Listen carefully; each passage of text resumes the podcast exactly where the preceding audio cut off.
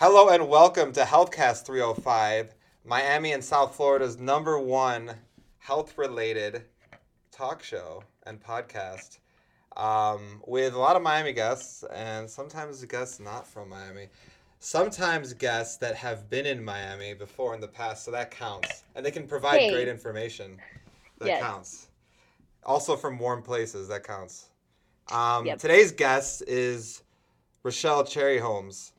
Um, that's not the name I knew her by in school. She's a phony. She's she changed it because she got Oh married. man, I leveled up from four letter last name to an eight letter last name. Yeah, that's true. You doubled up. Oh no, maybe it's more. I think it's more. I think it's 12. you never counted the letters? No. I can't I have to I can't fit it on a on a line. It like looks like cherry and then it goes home. Yeah, yeah. It. It It's is really a bad. crazy combination of names. It looks like there should be It a is. hyphen between Cherry and Holmes. Like some point they just dropped it. Um, well, Rachelle is a doctor as well. She's a doctor of physical therapy. She graduated in my class with me in 2017 from University of Miami, and she went on to to go deeper into this pediatrics realm, working with kiddos, Yeah. because she's such a she's such a great person, and you have so much patience, you know. Um, so she's perfect with kids. You know, she has a kid of herself of, of her own. Maybe she'll have a few more. Maybe. Um, maybe we don't want to. We don't want to jinx anything. Um, she, you should. You should create as many versions of yourself. That, you know, that's how it's supposed to be. Um, but she works at Phoenix Children's Hospital, which is the biggest, one of the biggest children's hospitals in Arizona. So Yeah. She's, Yep. Yeah, she's no stranger to this stuff. She's a pediatric, pediatric, uh, she's a pediatric physical therapist who works in the multidisciplinary pain clinic, Yeah. um, and she's particularly in the pain program itself, where she takes kids through some intensive courses for pain. Can you can you tell us a little bit about these intensive eight week courses for pain for these kids? What's that all about? Yeah, it's so fun. Okay, so usually when you say pain in the pediatric world, people are like, like it's it's it's hard. It's very hard. This clientele is very hard. It's chronic pain, right? Like one, a Mhm. lot of people shy away from chronic pain anyway. Like there's just so much that goes into it. So we started this pilot. It, it, we're basically piloting it right now, but we're taking it super seriously. But we like picked these the three patients that we um, are taking through the program. Like they were handpicked because they're super serious about getting better, about um, going through psych. They do. There's a pain psychologist. We actually have um, at Phoenix Children's. We have two pain psychologists, and they are the only pediatric pain psychologist within a 40 400 mile radius Oh in the southwest. So if someone in Arizona or New Mexico wanted to go get needed a pain a pediatric pain psychologist, they needed to either go to San Diego, I think, is the closest one, or Texas. So we got really lucky, but we have Dr. Mark Popenhagen and Dr. Ari Zakarian, who is from Miami. Well, another Yeah. reason relevant. Yeah. So he's so he's out here, but yeah, so we have this like um we already have a multi multidisciplinary clinic where they see a um like a we call her a pain doctor. We have a couple pain doctors at PCH, so they're MDs who specialize in pain along with other things. And then we have a pediatric pain psychologist specialized on the team, and then we have a pain pediatric physical therapist who's on the team. And so what the um, pilot program is, we call it the WRAPP program, W R A P P. Um, still in its infant phase, like very infant, like we're still working on bugs, but like we all have kind of a curriculum that we've got that we're going through through the eight weeks and goal set goals. Like so um, Dr. Genovese, she's the MD, she has set goals. Dr. Ari Zakarian, he has his set goals for psychology that he's going to get through and retraining that whole um, body mind connection. And then I have um, my partner and I who are down at the, the Gilbert Clinic. Um, that's like South, South Phoenix, South, the suburbs.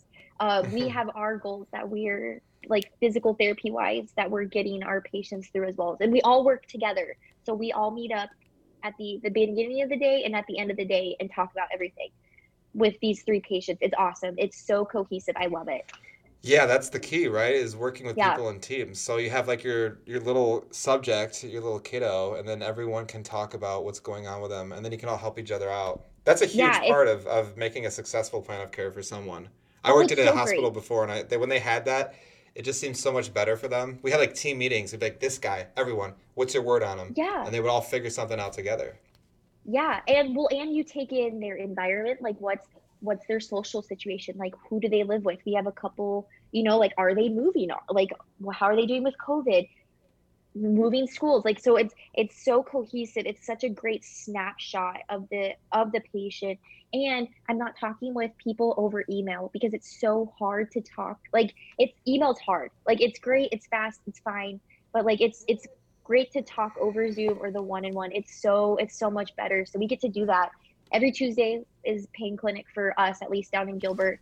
And it's so it's it's I have it's I have a blast. It's so fulfilling. I love pain is so complicated. I love the research behind it. I still I'm I'm willing to say I don't know everything. I I probably will never know anything everything about it Yeah. but it's been so much it's been so much fun to dive deep into just the bare minimum that we were handed in school and to just go deeper into it and like we went down a rabbit hole this past year um, like in the physical therapy section of it alexa and i just went down this huge rabbit hole and like our minds were blown. It's nuts. Like pa- Yeah. neuropain science is nuts. Yeah, it's something that we don't learn much about in the didactic part of school. no. But you end up you end up realizing how important it is and it doesn't really fit into any model perfectly so it's its own model. No. so you know we got to look at things from multiple multiple perspectives. You got to look at the biopsychosocial components of it um, and i was looking at some of the research you were doing and i was like yeah this is this is right up the alley here. Um, so you know starting with some of the things that you were talking about um, you know there's there's the traditional pain model which is like what i think most people think about. Most people Right. when they're in pain have this concept of the traditional pain model. Like how would you define that for like the general population? Um with like how like what do you see like when these people come in how do they view pain? Um initially. Oh, it's so hard because like you know, we learned that in school that statistic of where like what becomes general knowledge is has been in the medical field for like 10 15 20 years. It's already 10 15 years knowledge. It's old knowledge. So Yeah. we're still in this gate pain theory um like context of how we view pain which is not wrong. I'm not saying it's wrong there's so many different ways to view as pain but the pain gate theory falls very short because and this is how like when you first like so when i used to get patients who would come through my clinic who were in pain who had chronic pain you know pain outside of the four to six eight week window right because we know all tissue healing is usually within that eight week period right so it's chronic Mhm. pain after Yeah. that acute phase after i think it's greater than three no six i think it's now it's now chronic pain is now defined as greater than six months right i'm pretty sure i'm Oh, gonna go yeah. back and look on that I always- i think it's yeah, greater than I six months okay wow But- It- i've heard me, but three for- but this must be longer now Right, but like you know, I'm in a clinic and I have to work with what I have. So I like if it's longer outside of that eight week, three month window where like tissue healing, the bone, you know, all that stuff is already cleared through. It's yeah that stuff clears up right. It's, I, I, you know, it's chronic pain to me, especially in the pediatric world. But um, but like anything else there's not a defined line like as we right, know right. right, There's no defined line. So if you want to, someone wants to correct me on that later, go ahead. I won't argue with you. But I like we'd get these kids who'd walk through our door for a pain eval, just physical therapy, just physical therapy pain eval, and you start talking to them like, how did this, like, where, like, tell me, like, you go through the whole thing. Tell me about your pain, like, head head down, and there's not. Sometimes there's not a um a physiological reason why they have the pain, and that's where the pain gate theory falls short because they'll just be like, I don't know, one day my back started hurting. Well, did you do anything to your back? No, it just started hurting. Okay, well, like, tell me about what happened that month. Well, my grandma died, and then I got really sick, and then, and so, and so then you start kind of talking about this mind body connection, and then sometimes parents will look at you like, are you on drugs? And then you'll start talking about psych, like pain psychology and multidisciplinary approach, and they're like, hold up yeah. hold up. Are you calling my kid crazy? But it's not because what what people don't know about or what's not common knowledge is what they started doing in the 90s was that um, like organic pain model of that looks at your environment your psychology like your, what's going on in your head and your body as well because sometimes people are more disposed to having you know a lower threshold of like the conduct you know like nerves like how they fire it's shown mm-hmm. that some people who are more um I'm brain farty, but people who are more disposed to have chronic pain, because there are, you know, like genetically, some of us are wired to, you know, on genetics, like if something environmentally exposes that genetic, yeah. you know, like you get chronic pain. And just so like some people, else. Just like anything else, right? Cancer, um, yeah. I don't know, you know, any chronic disease. Um, sometimes they're they have a lower threshold of like of their neurons firing, and you know, like it just something triggers one day, and you know, like they just are in pain. And you were mentioning the um like this, like you you were mentioning some stressors and stuff too, and that this is where I've heard something um, before, and I'm sure you've used it. Is like the cup theory, the overflowing cup. Yes, yes, yes, yes, yes. Yep. Yeah, like the like the cup itself is your tolerance for pain, and then the the water that you're pouring in it, or coffee, or milk, um, or almond milk, is almond the milk. yeah, we'll do almond milk. Yeah, this person this person's lactose intolerant, that's the Probably. those are like this those are the factors like the intrinsic factors that lead to pain. So right. Um, so if you have a lot of things, all of a sudden you know you're operating at this level where you have a disc herniation, but it's not hurting, and but you're not that active, but you don't have any pain. And then all of a sudden one day your mother-in-law passes away, and then you got to drive to her funeral, but then the car breaks down, and then um, the economy crashes and you had stocks, and it's kind of depressing, and then your dog pooped in your shoe, and you, you, so you had to find you bring the sandals to the funeral, and that's just a bad look. It's so, just awful. You look awful. Yeah, then social suicide. Yeah. Um. Why are you? and then I don't know. Yeah, don't even go. You'd be don't better off go, not supporting my mother. Don't even come, and then your nope. wife divorces you. Um, so that's the sequela, and then that's so much water. That's so much almond milk overflowing in the cup, and when that overflow happens, is when people, when you can describe it as um, this this episode kicks in where they're in pain, and now it's like now getting out of it is like a whole battle, you know? Right. So and with this, so when you mentioned pain gate theory, just to clarify for the listeners, that would be what you consider the traditional model of pain. Yeah, or like what people, what people when they describe, because no one knows, like you know, and no one in pediatric or outside of, you know, no one outside of pe- like physical therapy or like a medical doctor knows. Like if I had a parent come in who's like a business or an engineer, they can't they can't tell me, oh yeah, the pain gate theory. But like when they describe to me what they how they think of pain, that's usually what it is. You know, like a certain nerve fi- fiber, like you know, like they tell you know, they tell you in yeah like common knowledge lingo, but you can like you can match the stuff of what they're saying up to the pain gate theory. It you know it triggers a certain nerve fiber. It the fiber runs up to your brain. It signals pain. So how do we stop it? We cut the nerve fiber or what you can't do. You stimulate something else. You know like the low threshold that the what you usually want to stimulate yeah. the the the longer low threshold nerve fiber. I don't even work on that theory anymore. Like i'm not even on that level anymore.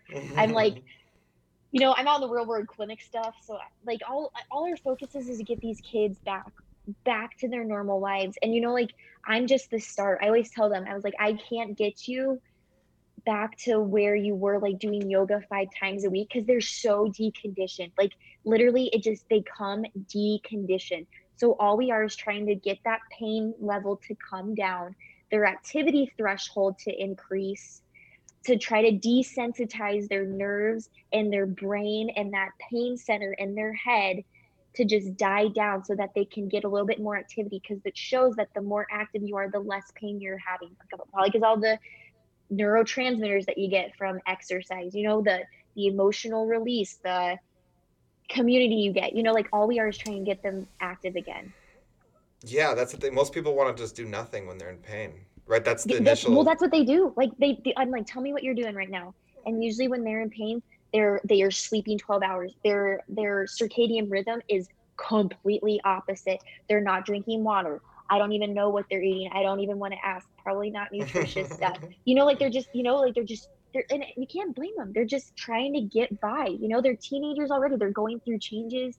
you know their family whatever's going on in their family like you can't blame them but like we at least try to get them with a solid foundation of how to launch from us because i always say like we always say in the pain clinic we cannot we are we cannot promise you that you will be pain free but we can promise you that we're going to give you the building blocks to get your life back to where you want it to be to get you to your goals to get you functional again to get you independent again. That's our goal. That's always the goal. Yeah a lot of times the pain will take care of itself from there on out.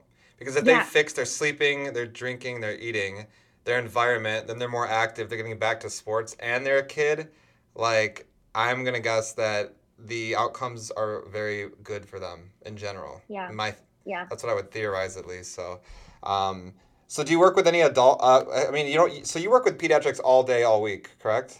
Right, but pediatrics, like people are like, oh, what ages? Like literally, I am working from pe- like kids zero, like two months old. I think my youngest one time was like thirty some odd days old, to all the way. Like pediatrics is so gray area, but sometimes we get like kids who are twenty five. You know, like it's so gray because they just well, they've been with that doctor for so long, so they're just like that in between transition, don't even get me started on that. The in between transition from pediatric to adult care, chronic care, it's really it's hard. It's super hard. Um, because there's no one to help you get there. They're kind of just like, okay, bye, see you. So like a lot of times we just, you know, like they're they just had this doctor forever, and the doctor's comfortable with still seeing him because they know him so well. So we have kids sometimes who are in their twenties. Yeah, that's always a sad transition. I remember leaving my pediatric doctor yeah, um, me too. It was awful. Was like, she told me she's like, okay, bye, and I'm like, what? Yeah. you knew so much about me. Yeah, where yeah. do I go?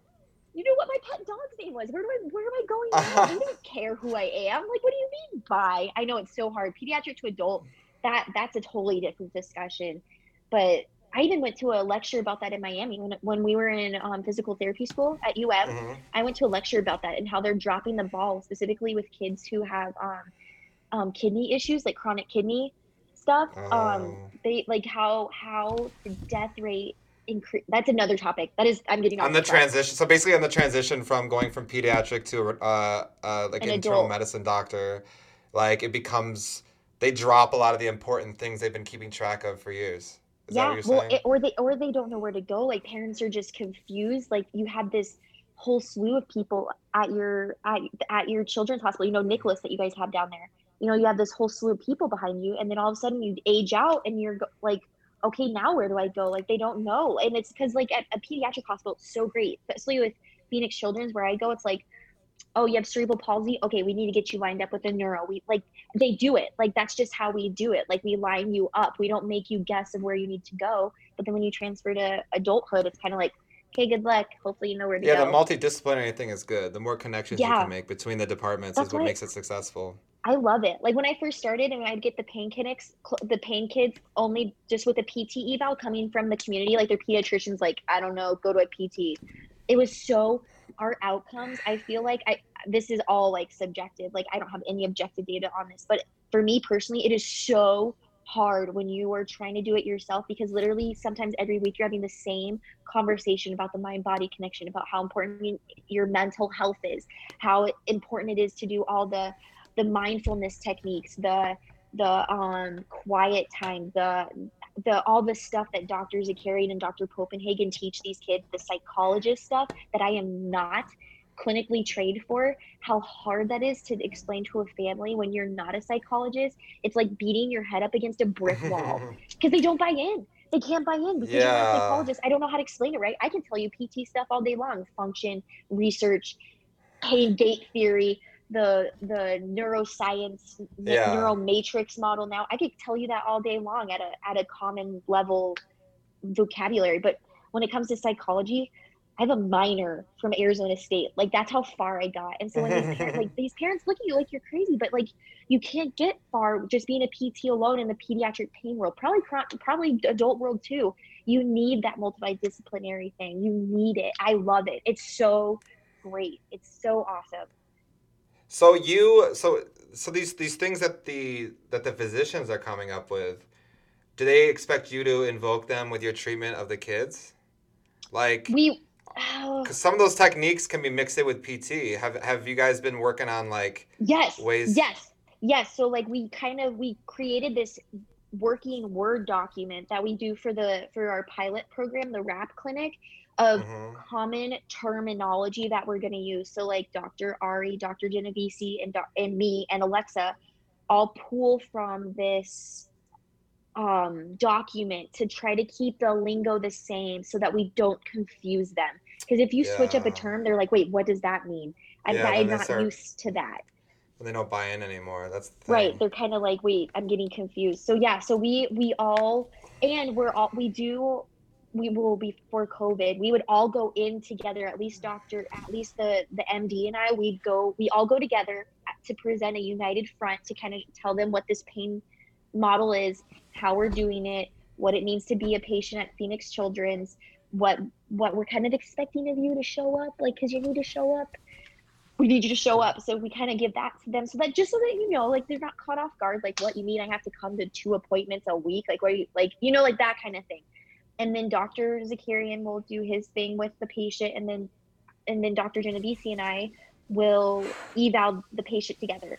So so we're all on the same page. We talk about it at the end of the day. We're using the same lingo. We know who we're talking about. We we actually i think i talk to them weekly. Uh, if, an, if like almost daily i'm in email chains with them too as well. And we'll call each other every once in a while if we if they check up on a patient when i'm not with them. So yes we are all on the same page we we all cohesively get on the same page What are some of the so you guys all work with these kids? What are some of the the most common chronic pain things you see in kids? Because this is an interesting topic. That I mean, chronic pain in adults. We see a lot Right. of low back pain. We see a Right. uh, chronic sh- knee pain, and people come Yep. in with the same things. It's bone on bone. It's I can't bend over forward. The disc is gonna pop out and destroy my back. It's gonna be an explosion. And then it, so it's like the same. What like what are what is how does that transpose onto kids? What are, you- what are you seeing with kids um, with these chronic a- pain issues?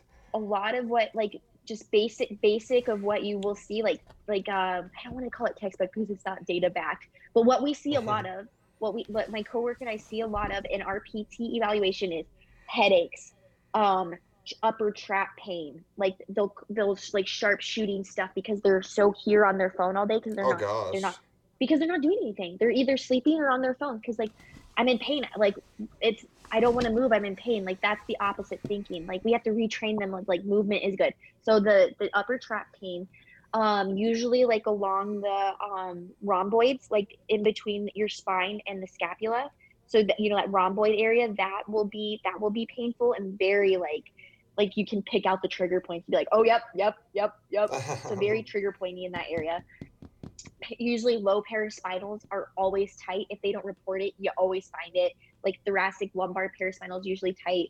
Um, you'll find a lot of so they'll complain of headache shoulder pain. They'll call it shoulder pain but it's really upper trap and rhomboids. Um, they'll have this like aching. They'll al- some of them will call it um, like bone pain like like deep achy muscle pain um, usually you'll find that kids in kids who have hypermobility because they don't their ligament their ligaments are so lax that they rely on the the bulk of the muscle to stabilize them. So they I, so i get a lot of hypermobile kids like um like eds or like kids who are on the hypermobility spectrum who are in chronic pain as well. So i see a lot of those so that's a common that is a common thing is like these kids just skipped over because they're just flexible. So they started cheerleading and then all of a sudden like puberty hits and um so so this is interesting about chronic pain. So hypermobility is a chronic is a is a big theme i see in pain clinic is because these kids you know the ones who are like double jointed they'll be like you know in elementary school they'll be like look what i can do and you're like oh so when you hit puberty guys get testosterone. So their ligaments get stronger because testosterone is like what is a hormone that will act on ligaments and, and make them stronger. Right so usually less flexible when they after they hit puberty. Girls who have strength. hypermobility or on the hypermobility they get um oh my gosh why am i oh my gosh estrogen. Ugh. they get estrogen. Estrogen makes ligaments laxer right? Because we're women right? We bear children we have to be laxer. So they get even more flexible. So Oh, they're boy. the they're the people who are stunting and cheerleading who can do the splits. Like or who aren't even active and can like do they'll be like oh watch this and they can do like party tricks with their shoulder and you're just like "Ugh." so that's what I, I commonly see is a lot of hypermobility they'll complain of like bulk pain like bulk muscle pain the kids who are just chronic pain, um, they'll they'll complain of like calf pain, ankle pain, um, a lot of like everything's hard. I can barely like walk from my classroom. Like these, the common theme is they don't go to a brick and mortar school. They move to online school because they literally cannot make it through the day because they don't have the energy. Like the cup theory. So the cup, like their cup is so full, you add more activities in and they're done. Like they spill over, they can't do it. And that's why they're sleeping for 12 hours because they can't handle it. Like they can't handle the extra activity because they're in so much pain mentally, physically, they cannot handle it. Hormones going biologically can't handle it. So that's what the common. That's true. Yeah, puberty is like a huge traumatic event. Oh, huge! Like we don't even think about that. But I always ask, okay, so and it, it's always in the paperwork too. We we hand them like a pretty thick, like four or five page um like fill out form to like just so that we can glance over to kind of get like a better picture of where their pain's at. Like we have like a like a person who's about this big on the paper, like front and back, and they circle where all their pain is. A- abdominal pain, you see a lot of abdominal pain um, in kids who have chronic pain. And that's a theme. Like, and it doesn't come from a stomach ache. It's just, it's there. I don't know, call it anxiety, call it like, um, I don't know. I don't know what the etiology is, but they usually wow. always have abdominal pain. So we're like, not sure why it's there, but so how do you, how do you go ahead and treat something that's, uh, cause I know with kids, I mean, honestly, when I treat pediatrics, um, that have those kind of conditions, that would be like one of the tougher patients for me for sure. Right. There and this, this is the thing, Rob. This was so this is the thing where I got out of school and I had to learn and it was such a curve for me because my dogs are gonna bark. My husband just got home, so sorry guys. Um, okay. That's every part of every part of like a Zoom call. You need, you need the dogs barking. I know you need the That's... dogs, right? The pit bulls. Like both my pit bulls are like, oh, they're home.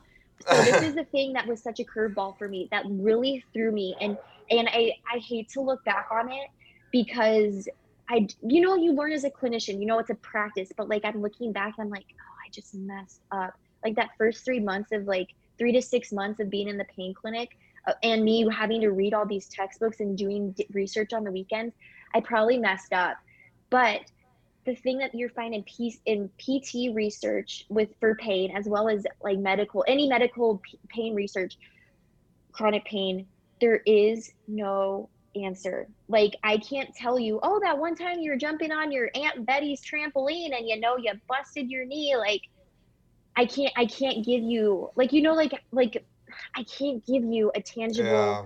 thing. Like and, and that's what that's... they're hoping for, you know, and that's what gives them hope is like, oh, this is because of this, and they try to link mm-hmm. it back to something, and I can't yeah, because that's... it's it's like yeah, I can't. Like yeah, maybe happens... you had a that happens, happens with uh with my patient. I mean, obviously, like the classic patients, like the, like you have like the fifteenth appointment, and for like thirteen appointments in the row, they'll be like, "Why does it hurt right here, though?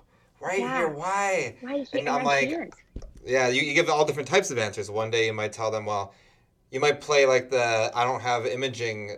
Well, I, you know, I don't have X-ray right. eyeballs, but." You know so we're treating how it presents. And then the next time you might say something like you might give the whole chronic pain pain neuroscience education rant and that might be good enough to hold them over. But you know in the end yeah. people with chronic pain they always want answers. And like they can't yeah. they want to know why this exact pain is happening. And it's so hard to just be like it's difficult. And people yeah. don't want to hear that either because there's no answer no, they don't the old model was so nice. You could just say, "I know, right?" Ah, the disc is. Yeah. Yeah, we're gonna do, we're gonna stimulate we're not gonna stimulate the A and C fibers anymore. We're gonna go for the low threshold nerve fibers. We're gonna do some manual. We're gonna do some. I don't. I don't even have modalities at my clinic to be honest. I don't use any modalities on my kids. I, I t- sometimes I will tape them. I, I'm not. I, I am a fan of kinesio taping. I don't go tape yeah. everybody, but you know sometimes there's a purpose for it. But but um and sometimes they're on gabapentin, which is a which is a neuro a neuro pain drug. It can be used for pain. So sometimes they're on gabapentin. Sometimes the the MD will see it see the it fitting that they get on gabapentin. Some kids will come to us and be, I don't want meds. Like awesome, we don't have to do meds. That's your choice.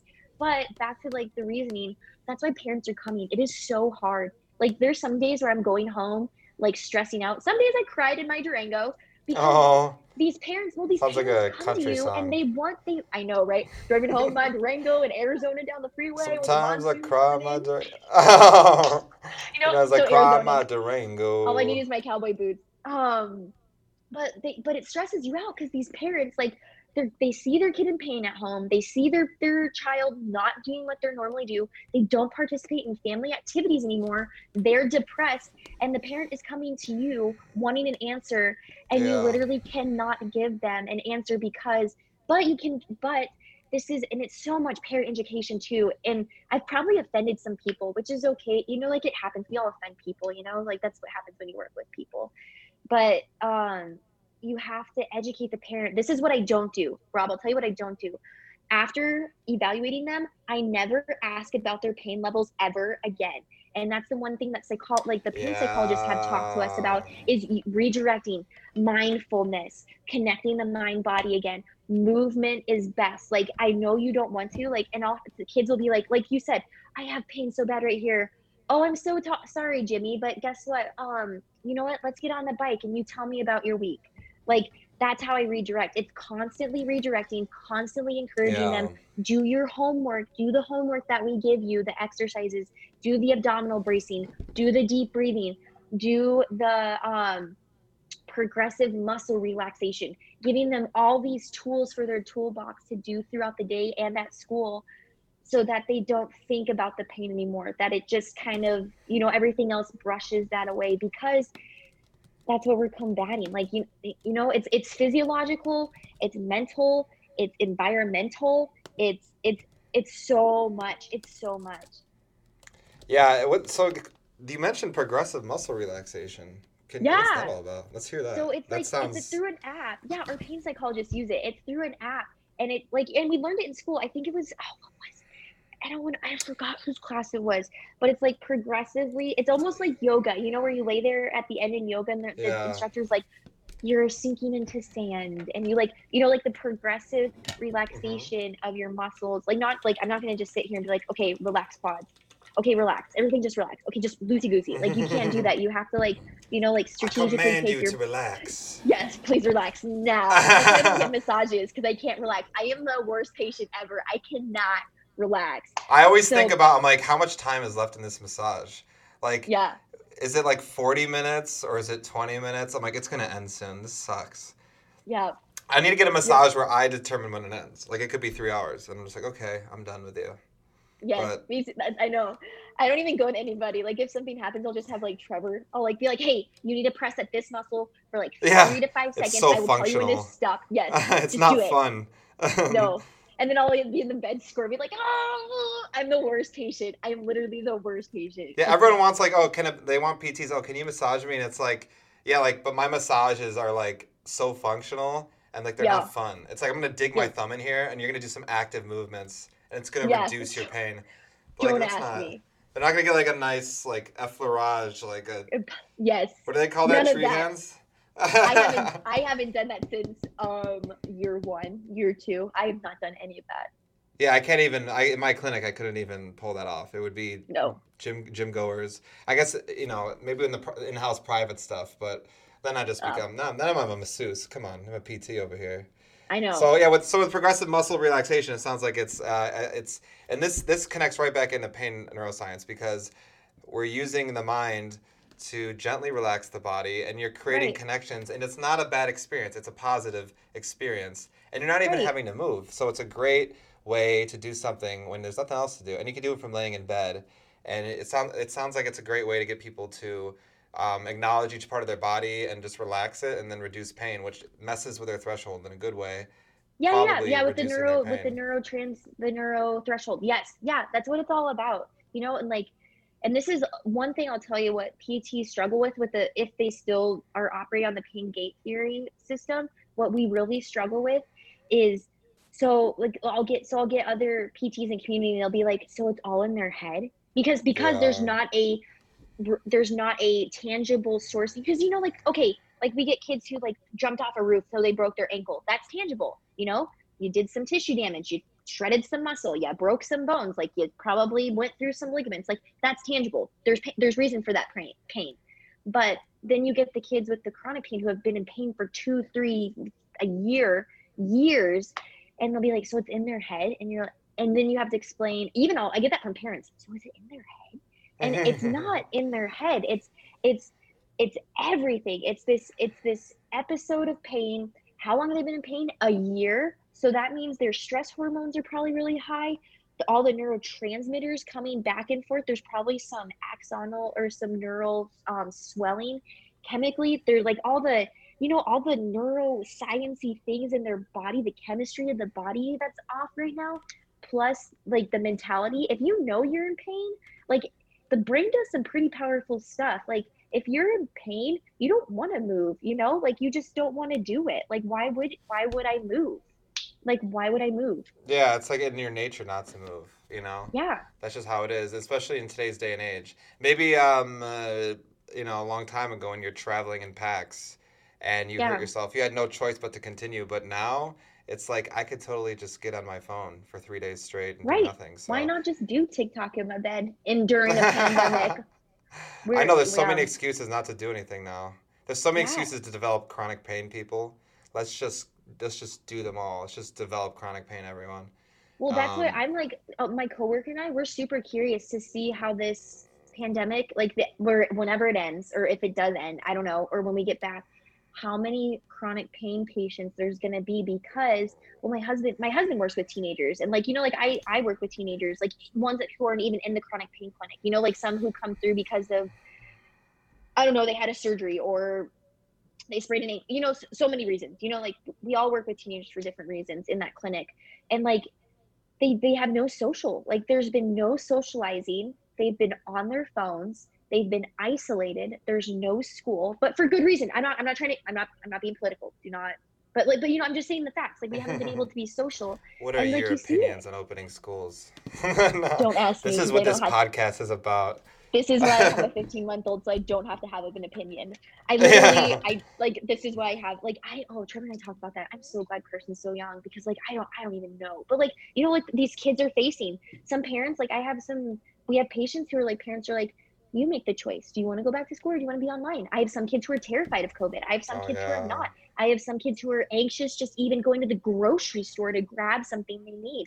Like so how many how many pain patients are going to be coming out of this pandemic. But then i also have some kids who tell me like we'll follow up with them who like dropped off because they didn't want to come in clinic come into the clinic because of the pandemic.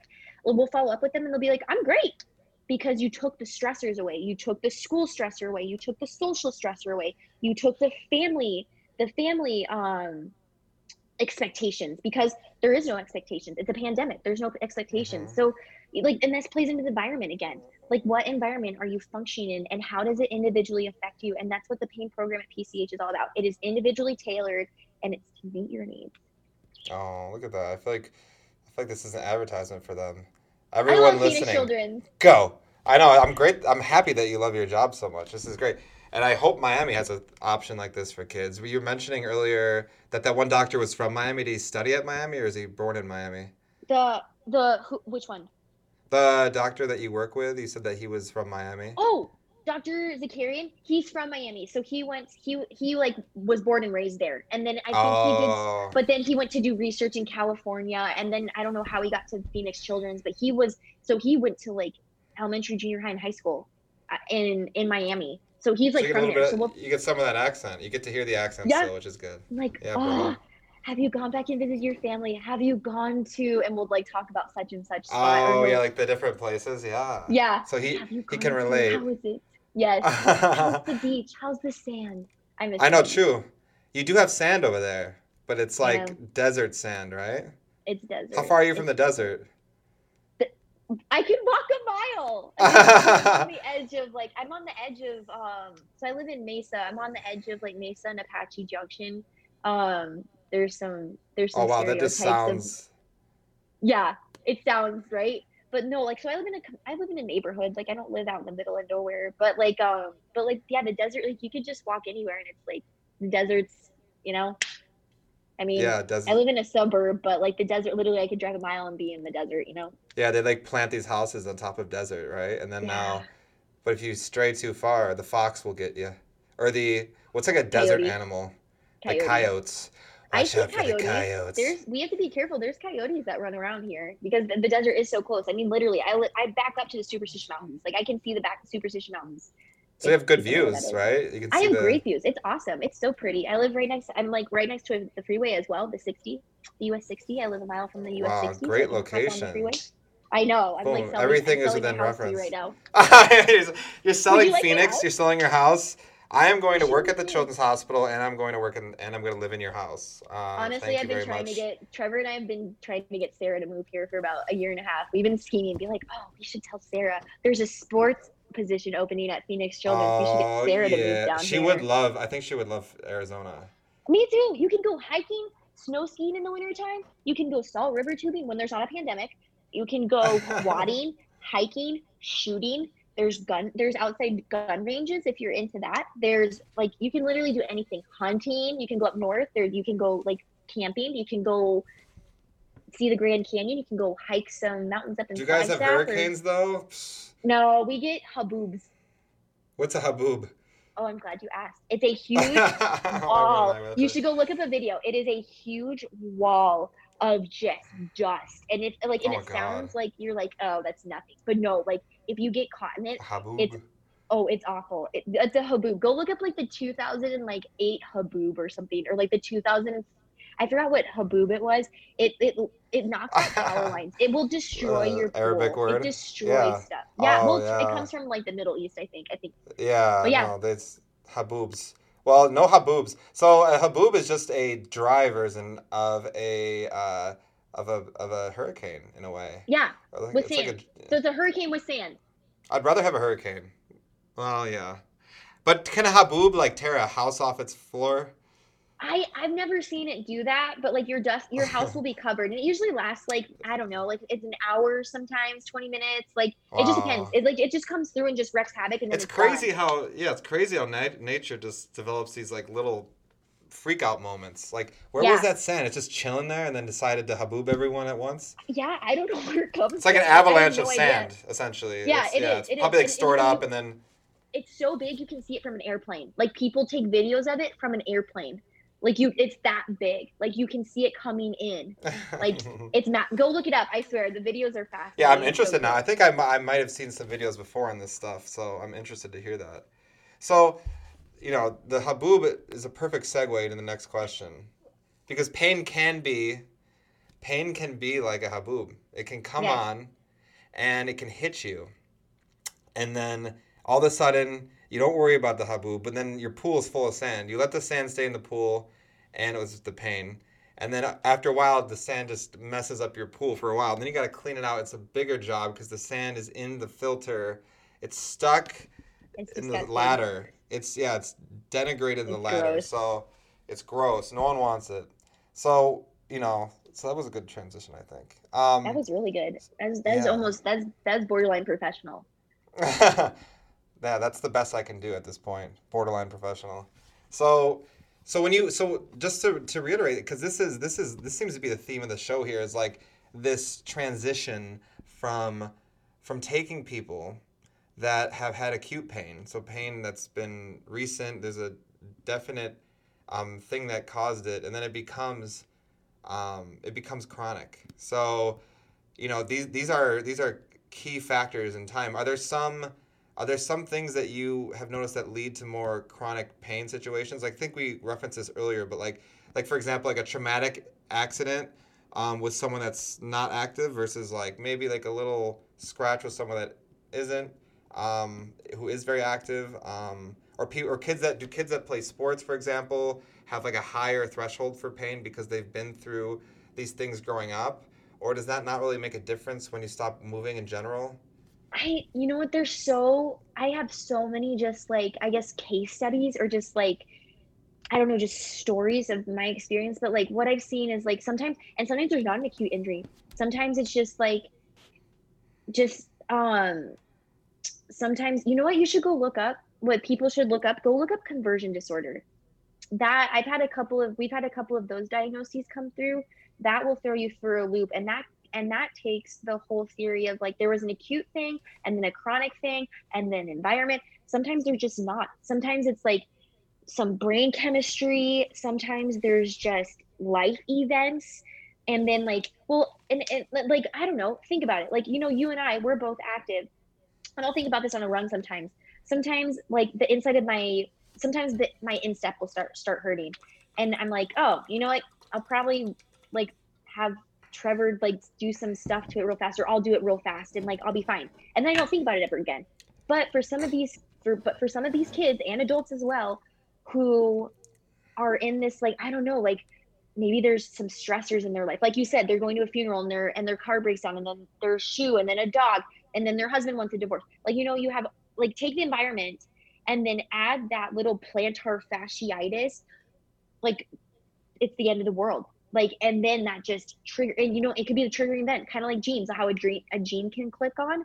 You know it's just a triggering event and then they have the back pain and then you know because they're limping so bad and then yeah. the back pain comes. You know like who knows what happens? And i always tell patients i can't tell you what came first the chicken or the egg. I can't tell you if something happened then you got the pain or if the pain started coming and then you had something happen. I can't tell you.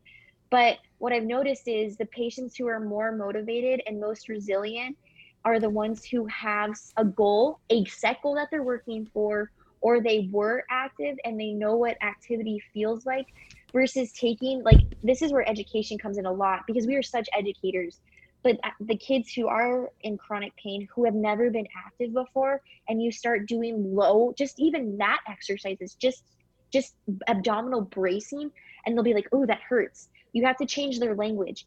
No, it's not hurting. This is working your muscles. This is what soreness feels like. It's not pain. This is, yes, it is uncomfortable, but your body is not being damaged. There's no tissue damage being done at the cellular, molecular tissue tissue level. There is no damage being done. This is what it feels like to work out. And like that's where the that's where the education comes in. But a lot of the times I feel like the kids who do I want to say like what come bounce back fast are the ones who come through who are athletes and they have something they're working towards or the kids who are like I'm sick of this I'm getting out of this I want to change my life and I want to get th- this done for the better and I want to get over this so please teach me. Like those are the ones that I see um just who excel. And then you know you get some sad stories who like you know like who like you know parents play a huge factor and that's the huge thing where education where the doctor and this pain psychologist come in because i can't do it all. Like none of us none of us can do it alone. Like the parent education because sometimes you can you have to tell them like mr mrs smith i'm sorry your daughter's in pain but like to get on this program to get bought in you cannot let them just sit around all day. You need to encourage them to do their home exercise to do the methods that dr zakarian is giving them to to you know get them doing little bits of activity that they can tolerate a day. Like hey let's go walk 10 feet outside down the block. Not in arizona heat because it's 120 but mm-hmm. like hey let's like when it's That'll nighttime when it's oh my gosh don't do it in, in without shoes on. But hey let's go down let's go take a walk outside. Let's just go down the park and back. Let's you know let's just let, not a target run. Let's not do a target run. Let's just walk 20 feet to the park and back. Like that's where we start sometimes and it takes the household to buy in. Like you have one, the patient has to buy in, the parents have to buy in, the household has to buy in because if they because let me tell you the the the factor where these that cripples these kids is if one they're not motivated they're not bought in but also huge factor if these parents are like ah oh, you're in pain today? That's okay. Go back to bed. I won't put any demands on you but like but you have to but as a parent like if like carson if he's in pain like i can totally being a parent i can totally get it now. I totally get where they're coming from because when carson like hits his head on the wall on accident because he tripped like i don't want you to be in pain. But at the same time kid like you need to walk it off because it's going to happen again. Like i know. you know you, you have to find i feel like the line. urge would be to be very caring to your child. Yeah. So you're yeah. you're dealing with a unique situation because parents it's so with me, it's like adults that I'm like, come on, we gotta get through this together. I'll probably do it in a nicer sense because you know I'm trying. Right, to you have to. You have to. But when you're working with a parent, it's like, okay, so now you got to work with the kid on their thing, and then you got to like convince the parent that they got to stop acting a certain way that might be making the kid right. worse. It's a complete behavior total, change. Yeah, you're like, you got to raise your kid yeah. differently, or you got to change the way you raise your kid differently. Um, yeah. So yeah, I can imagine. I mean, like with my nephews, I like, you know, for like wrestling, and they start you know, and I, you know, I totally pile drive him, and he survives. He'll, uh, you know, he'll, he'll like if he starts whining about something that's not a big deal, like it's like that was a joke, but if it's not like actually something big, like come on, you know, and that kind of ma- right. they get right over it in a second. So with Right. pain, pain can be taught the same way. And like you were saying earlier about um, pain like being in the head, like yeah, technically you could say it's in the head because it's your brain moderates like these signals that's coming from your Right. periphery. Your brain So- processes everything. The threat, exactly. the I mean, threat it's, level. it's- yeah, and, and that's your brain's inside your head. But when people say it's in your head, they're thinking like the way they're It's saying it is like, yeah, like you have It's a, you have a psycho- psychological condition that you're making it up. Like, and that's what I always um, tell them. It's not your. I don't. I believe you. Whenever kids will come in and tell me, it's. I'm first off. I believe you because pain is subjective. I can't quantify pain. There. There's no way. There. There's a way to put it on a scale and quantify it. There's no way to objectively measure pain. There is no imaging. There's nothing to be done unless I have like what a functional MRI that they do on like researches. Yeah, I can't do that. So Yeah. pain is subjective and and it's yeah, like you said, like like it's it's totally like it is like you know it's everything moderating like it and i always tell them i i believe you i i am not calling you crazy i'm not calling you crazy i am not thinking you are lying about this i don't think you're Mm. making this up they are really experiencing pain. And that's what you like i have to you have to educate the pt community you have to educate the parents. They're not and you know sometimes kids do you know kids don't want to go to practice so they'll say like oh i hurt and you know i'm not talking about that. I'm talking these kids literally hurt and they feel it. Like they feel it. It's not made up.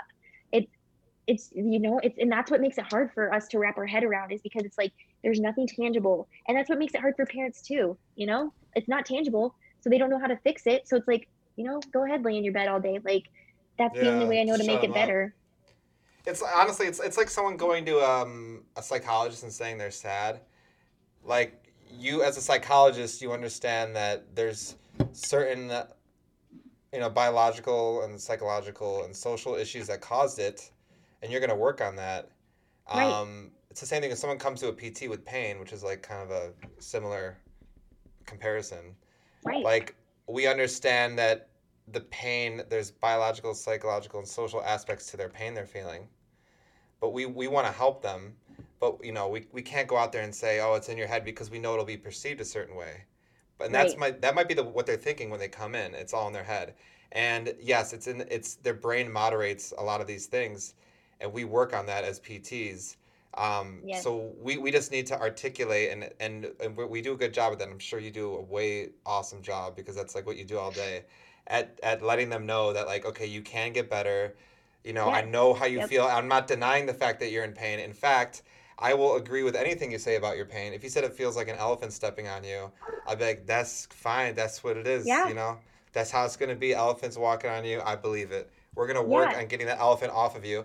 And it's awesome because we can agree with them and we can also think that it's in their brain, not their, I guess, Yeah. not their head in the way that they think it's in their head.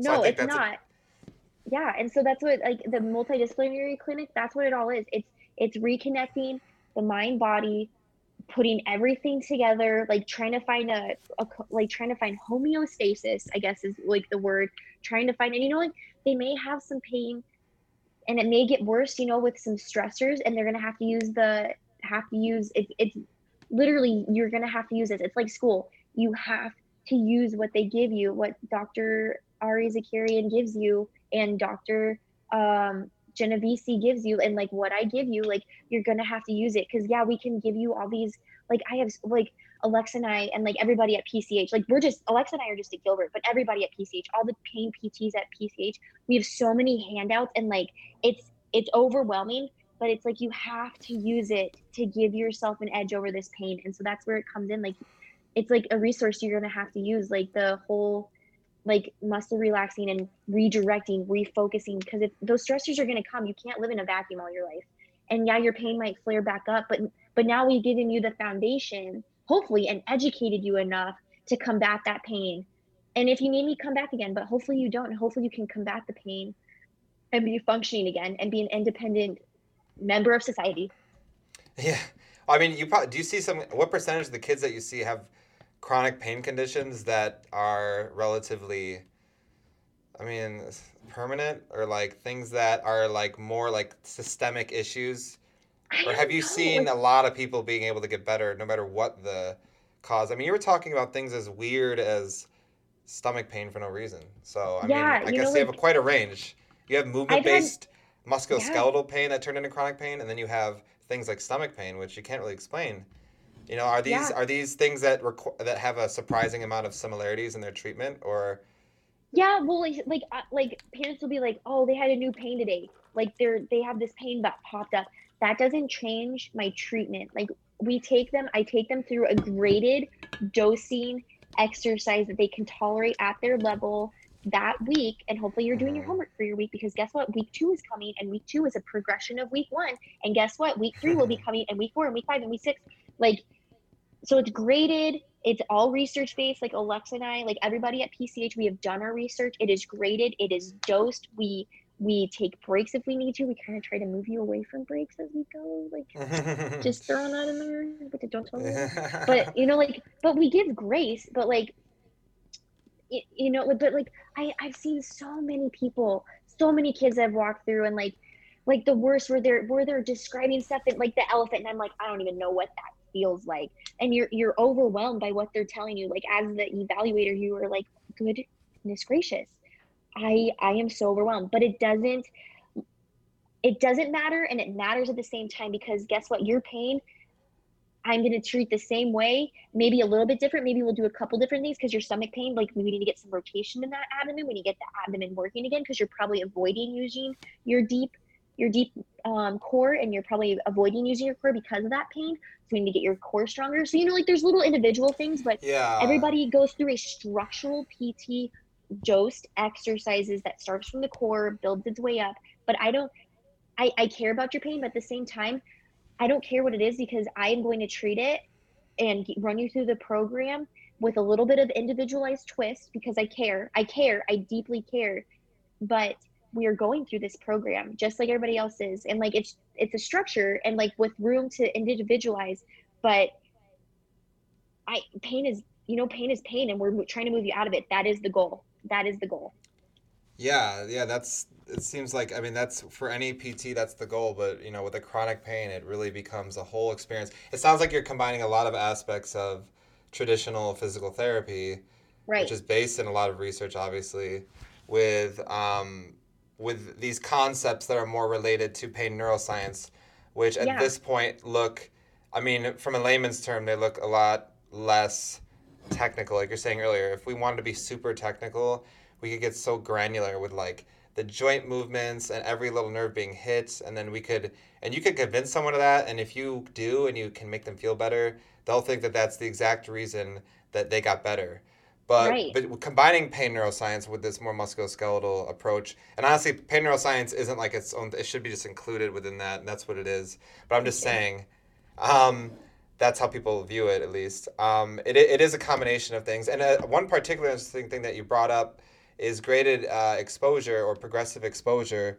Like, can you explain that a little bit for the listeners? Because a lot because I think that's a huge concept of of pain neuroscience that's that everyone can use Right. because with graded exposure or progressive exposure, that's the whole concept of introducing someone to something that they're fearing. So I'll let you take Yeah. the rest of it though.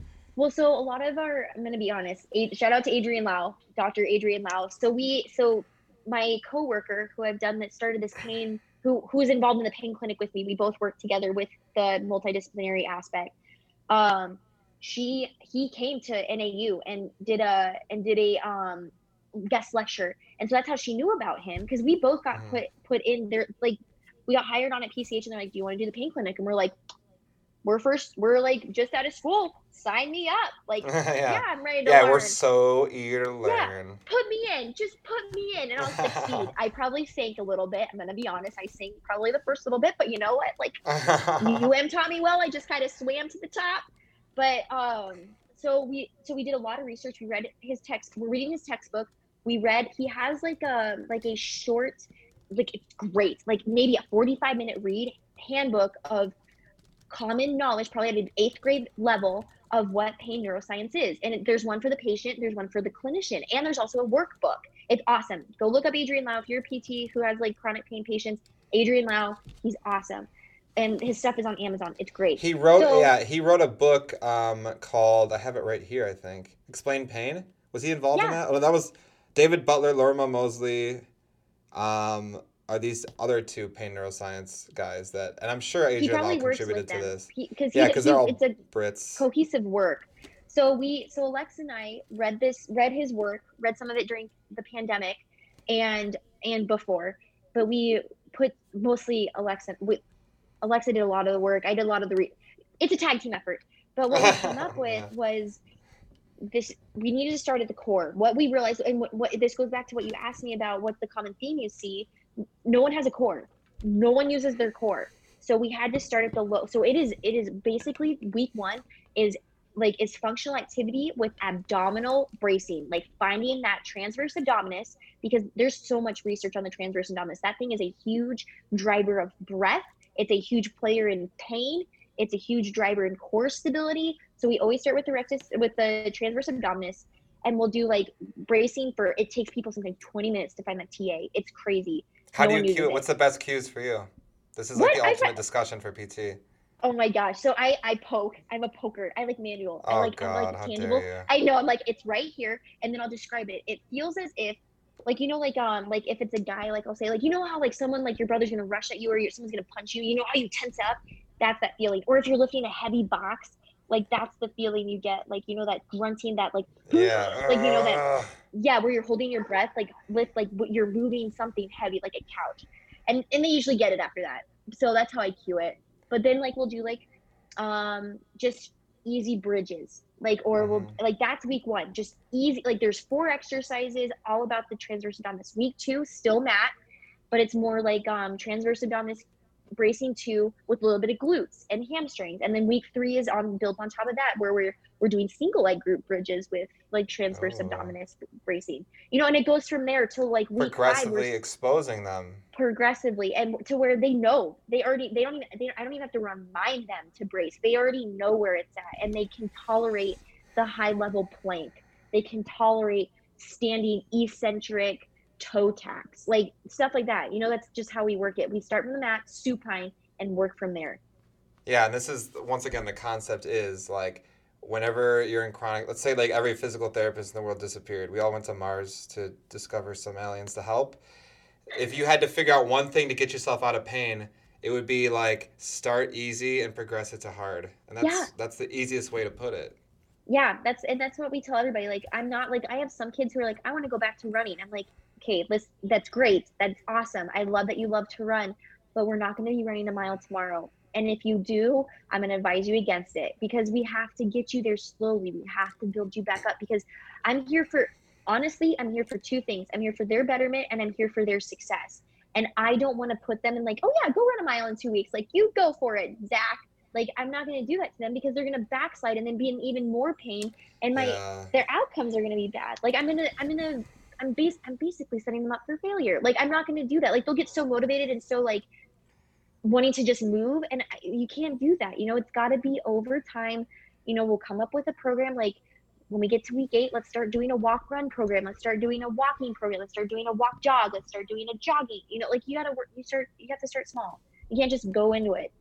Yeah, with my with my patients, I you know if I'm viewing this in in a long term concept, like if I see them hit various milestones, like all of a sudden after a couple appointments, they're they've really made uh, progress on their knee uh, flexibility, and they can actually jog pretty well when they like they they they notice themselves jogging up the stairs, and they go, hey, like I'm thinking about going for like a little jog, and although like I wouldn't do that in the clinic yet, yeah, although I wouldn't do it in the clinic yet, like over the, the next few weeks I know what they're what they're what they're thinking and I'm like okay we can start probably letting them try these things in the clinic Yes. and then because they, they they notice themselves like oh I was running like I ran out to the mailbox and I didn't even realize it and I'm like I, I won't be like why did you do that oh my god I'll be like Yeah, good like yeah. you gotta give that positive vibes because they already did it yeah so you gotta Like, be oh yeah that's awesome. good yeah job. now yeah now we're gonna work towards that and like you know and honestly if they tell me like that weekend they went for like a, a, a run even though i didn't like advise for it but it worked out fine then i have like a new time frame in my head i'm like okay well now Right. we could probably get to that way sooner now they already went for it they're fine and sometimes you can take some of those setbacks because if it's a little baby setback because they went for something um, Yeah. but they feel good about it afterwards then i'll just frame it as like that was great we you know, we noticed something, but let's just change this up a little bit. So it's all about being like a movement optimist in that sense and, and, and framing things right. Because it is, it's a total psych game at times, trying to work with people and, and, and convince them and have them understand from the inside out that like movement is good and that, Yes. um, but too much too soon is not. So it is about being progressive. And Right. that's what the pr- graded exposure, progressive exposure comes from. Right. And it leaks into their function like it like cuz in pediatrics you're all about being functional and all about being like independent community, being back in the community, being part of the community, being a kid again. So like I'll have kids who like can't even go on a target run with their friends. So and and they're anxious about it. Like you said like and but then I'll have kids who will come like it'll be like week 3 or 4 and they'll be like, "Hey, I guess what? I'm like, what? I went to Target this weekend. That's awesome." But but I used what Dr. Zakarian told me and what you have told me to like take rest breaks. So like we would stop and I would sit and like try on things or like we would we take breaks by like you know like they they figure out a way to sit in like to put fit in rest breaks like oh my friend wanted to go try on this bikini so we went to the we went to the the dressing room and I got to sit on the bench and and and I got to I lasted because I took I took graded rest like we've been doing in PT like you know you work out uh-huh. Th- they're adorable. essentially taking your They PT to you. session and putting it in the world in Target. Like, you know, we're gonna do Yeah. exercise for 10 minutes. Oh, let's take a break. Okay, exercise. You know, like that's how it in pediatrics, that's how it translates. Like it, based like, you know, adult world running, that's how it transfers for pediatrics is can I go to the movie theaters? Because these kids, they get anxious. They're like, I literally had to call my mom to come pick me up because I cannot make it through my day. Like oh, that to me is so sad. And that's like what we work hard for is to get them back to being able to go to school, be able to do that sleepover, be able to go to that, I don't know, function they want to go to, prom. You know, like I like kids who, I, who I can't even make it through a prom. Like that's what we're working with. I don't know. It's it's so it's so rewarding. It's so fun. I love it. I love I love pain. I love my I love pediatrics. I love working at PCH. It's just it's been a lot of fun. I miss Miami, but I love my job down here. Here. no, I feel like where you're at is much more of a it fits you. It's a family vibe, and it's it's not you're not trapped between gators. You know, there's not gators and, and hurricanes Ugh. hitting you, but there are um, coyotes. So watch out for those guys.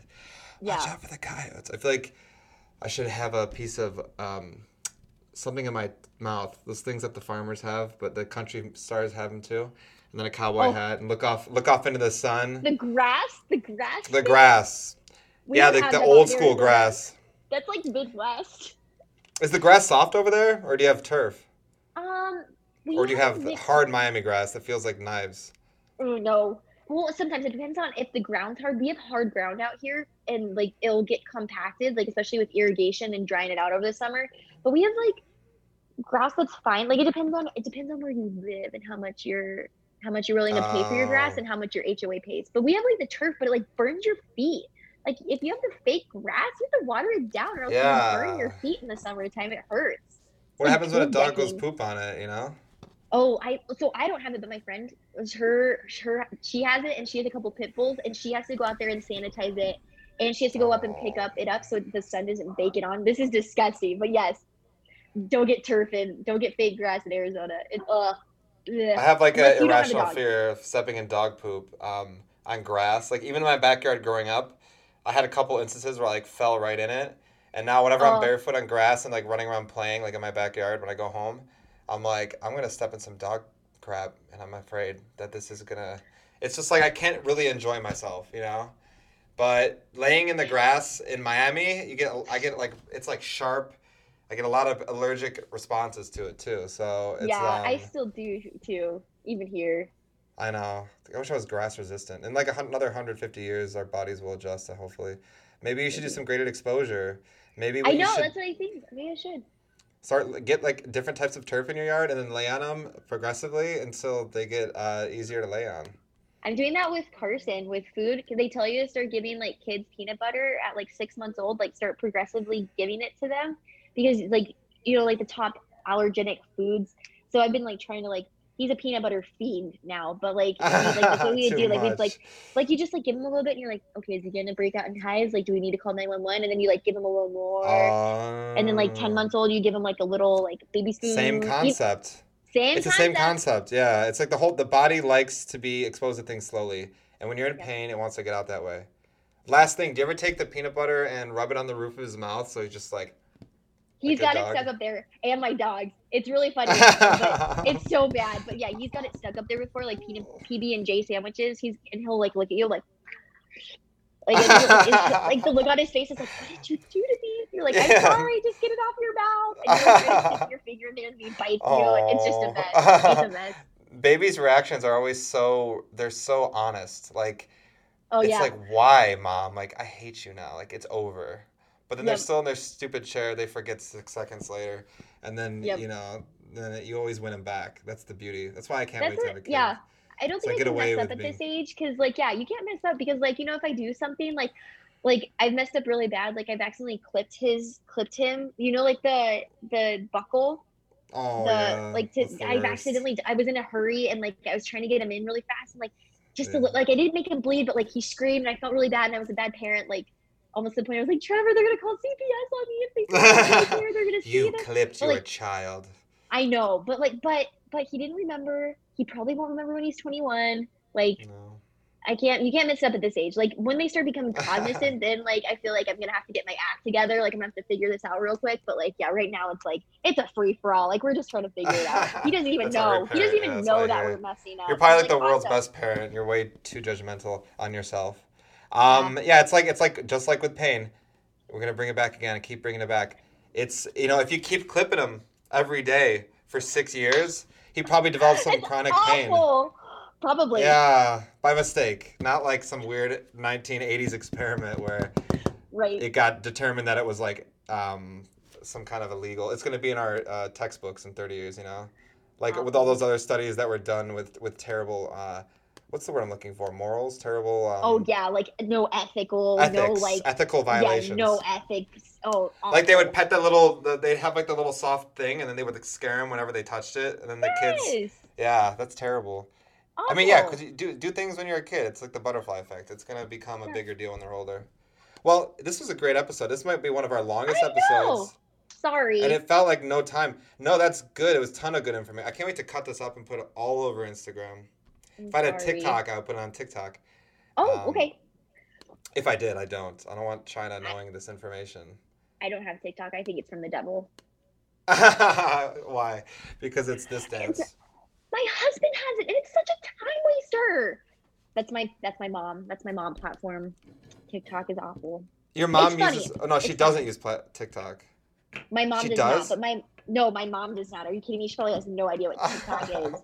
But my husband has it, and like, so we'll. But we're like, it's literally we waste like 15 minutes going to bed at night because we're like, oh, let's look at this dumb thing. And okay, yes, it's funny, it's hilarious. Yeah, There's some great sometimes it hits. Sometimes it's funny. Yeah, It's but like other times I'm Instagram, but it's "Ah." like it seems like it's Instagram, but like it's even easier to infinite scroll, and their algorithms like push you like Ugh. so to what you want. Like Instagram gives you a lot of stuff that sometimes you're like, ah, but then it's because you follow the wrong people or you didn't unfollow someone. But it seems like I was looking through my buddies and he had like he had it mastered. Like it was all these cool videos. So.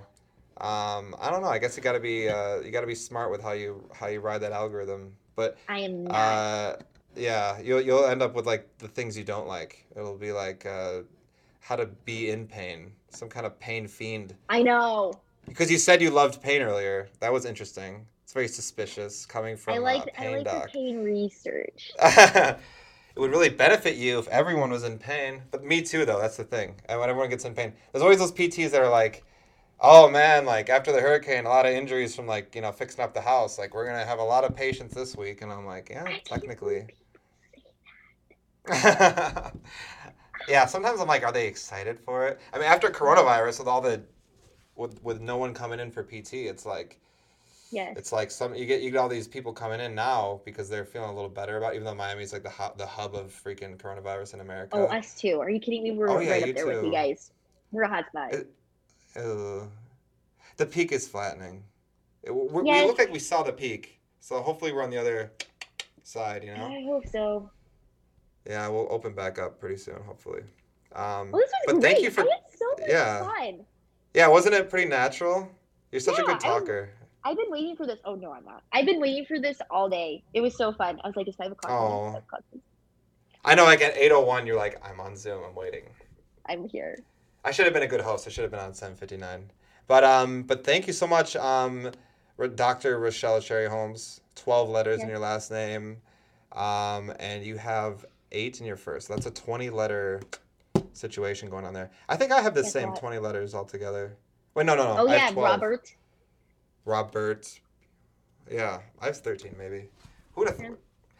Yeah, but you have 20. That's I got confused again. But yeah, thanks for coming on very much. Um, and um, if the, I, I hate to put you in this position, but I think it's good to end the episode with like one take home point from the guest. Okay. And so think as I ask the question. Like if you had one take home point for for a mother or father of a kid who um, who has some kind of pain condition, chronic pain, like what's like the number one thing that you see that you're like, I need to tell these parents this. I wish they knew this before they came in and their kid might have came in a little bit better. Like how to deal with their situation. Movement. Movement is best. Go go get that PT evaluation. Don't put it off. Or like go or go find a pain doctor. Like you're not overreacting. Go get that eval. Go find someone who cares, who like is invested, and um, it's not it's not in their head the way you think it is, and it and it's not and and don't get frustrated because like this is complicated. Like this is a complicated thing.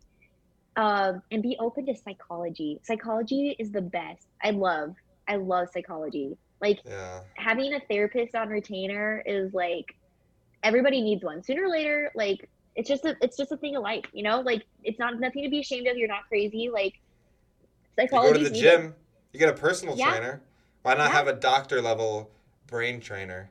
Yeah. So, and that- yeah. game. So that's, Okay, that would be my take home. Yeah, that's good. A couple take home points. Like, I can't wait to review that one. That's good. Thank you so much for coming on. Um, and I think in the future, I'd love to have you on again. Especially, we, you can have you on with uh, Sarah because you guys are friends and Yes! we're all friends. And then we can, um, and you guys have a lot of overlapping concepts, so we could actually have like a productive episode. That'd oh be my gosh. Actually, a productive episode. 2017 all over again. Our dreams come true. No coronavirus. And then we could warn the world, and we could warn the world like in October of 2020. Yes. Don't do it. October of 2019. masks on. Get out of here. Get those bats away. We don't need it. Okay. Shut the border well- down. Shut the border down. yeah, right. Shut it down now. They're like, oh my Just god, this person. down. Shut it down. They'll be like, okay, you don't want anyone coming in, and then all of a sudden you're like, hmm, told you. Should have listened to me. Mm-mm-mm. Well, yeah, thanks for coming on, and um, I can't wait to chop this up. A lot of good points you came up with, and um, and we discussed. So remember, people, uh, don't be afraid to learn a little bit. Don't be a, don't be um, offended when when we when you learn that your pain might be coming from right up here, but in a different sense than you might think. That's how you take care of things. And progressively expose yourself slowly to things that are scary with everything in life. That sounds very Yep. psychological. I'm no psychologist, but I'm saying that's a good idea. Um, thank you very it. much. And Dr. Rachelle Cherryholmes, thank you very much. Have a good day. Hey, you do. Bye bye.